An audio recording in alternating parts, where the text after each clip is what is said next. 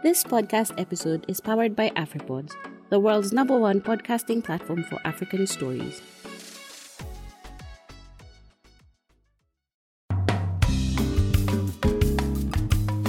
Hello.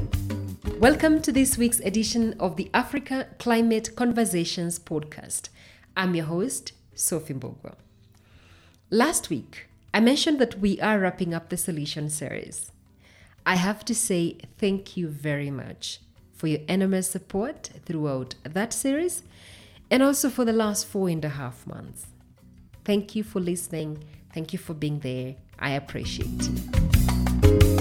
You remember me asking you what you need us to talk about next? Oh, yeah. You talked and I humbly listened. Now, from this coming Tuesday, the Africa Climate Conversations is collaborating with the African Development Bank Group, and in particular, its Climate Change and Green Growth Department for a five part series on green economy. The African Development Bank is the continent's premier development finance institution. This series will be looking into how best Africa can build better but green, of course, financing the green economy, and also asking ourselves where are we in terms of Paris Agreement, and also for Africa, what does that road to Glasgow, the next climate meeting, looks like? But where would we be talking about the green economy now? In the recent years, many African countries have experienced severe climate related crises. In the Sahel, for example, the rising global temperatures are leading to a reduction in available resources. The International Crisis Group says the high temperatures in the Sahel, producing more drought and floods, is jeopardizing agricultural production, increasing poverty, and fueling ethnic violence. Now, east of the continent, the worst outbreak of swarms of desert locusts in decades has threatened food security and livelihoods in the Horn of African countries. The flash floods also have killed hundreds of people in Kenya, Sudan, Tanzania, among other Horn of African countries. And you remember this was caused by the warming ocean water temperatures along the Western Indian Ocean. Among the climate disasters that we simply cannot forget to mention is the 2019 tropical cyclone Idai and Kenneth. They were the strongest storms ever to hit Africa. The cyclone not only struck Mozambique, but Malawi and Zimbabwe as well. Mozambique says it needed over 3 billion US dollars to recover. And let us not forget that Cape Town in South Africa almost ran out of water in 2017. Now, all this goes into demonstrating that as global temperatures rise, Africa is already battling the increasing climate related risks to health, livelihood, food security, water supply, human security, and economic growth.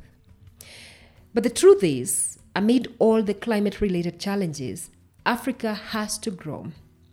But what opportunities does the green economy bring that African governments, financial institutions, private sector, the civil society, international organizations can invest in to ensure that the water sector, energy, agriculture, mining, infrastructure, economies, our marine ecosystem grow in a more efficient, sustainable, and resilient manner. Climate change is a development issue. As temperatures rise, the available global carbon cake is shrinking. The Paris Agreement called on all nations to outline their commitments to reduce their greenhouse gases emission. The reality is to achieve the Paris goals, the mission must net zero by 2050. But how do Africa, that has contributed less than 4% of the global emissions, develop amid its development agenda, share justly in the remaining and first depleting carbon cake? Concurrently, the series will explore why adaptation, access to technology, and capacity building are so critical to the African continent. Suppose you have been following the international climate discussions. In that case, you will notice that adaptation has always been among the top agendas for the African group of negotiators on climate change. So, as we gear towards Glasgow for the next climate meeting, how does that road look like for the African continent? The truth is, implementing a green economy requires money, right? How can African countries fund this green development?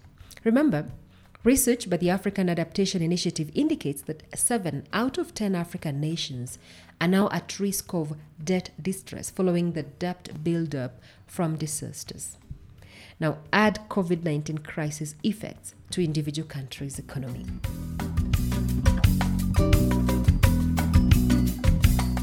So, for the next five weeks, I have experts lined up just for you who will not only discuss the problem, but we'll explore viable solutions for the continent. Therefore, please make a date with me. Remember, you can share this podcast on your timeline as someone who is not on mine can benefit from these conversations. In case you have any question on the green economy, adaptation, a just transition for Africa, access to climate finance that you would want answering during this series, feel free to email me through info at africaclimateconversations.com. You can also subscribe to receive an update each time a new podcast is out by hitting the subscribe button on my website, africaclimateconversations.com, or follow us on Twitter, like our page on Facebook and Instagram. Remember, this podcast is available on Apple Podcasts, Google, Spotify, and every other channel you access your other podcasts from. Now, this Green Economy series is made possible by a collaboration with the continent's premier development finance institution, the African Development Bank Group, and in particular, its Climate Change and Green Growth Department. Until next week, do have a productive and safe week ahead.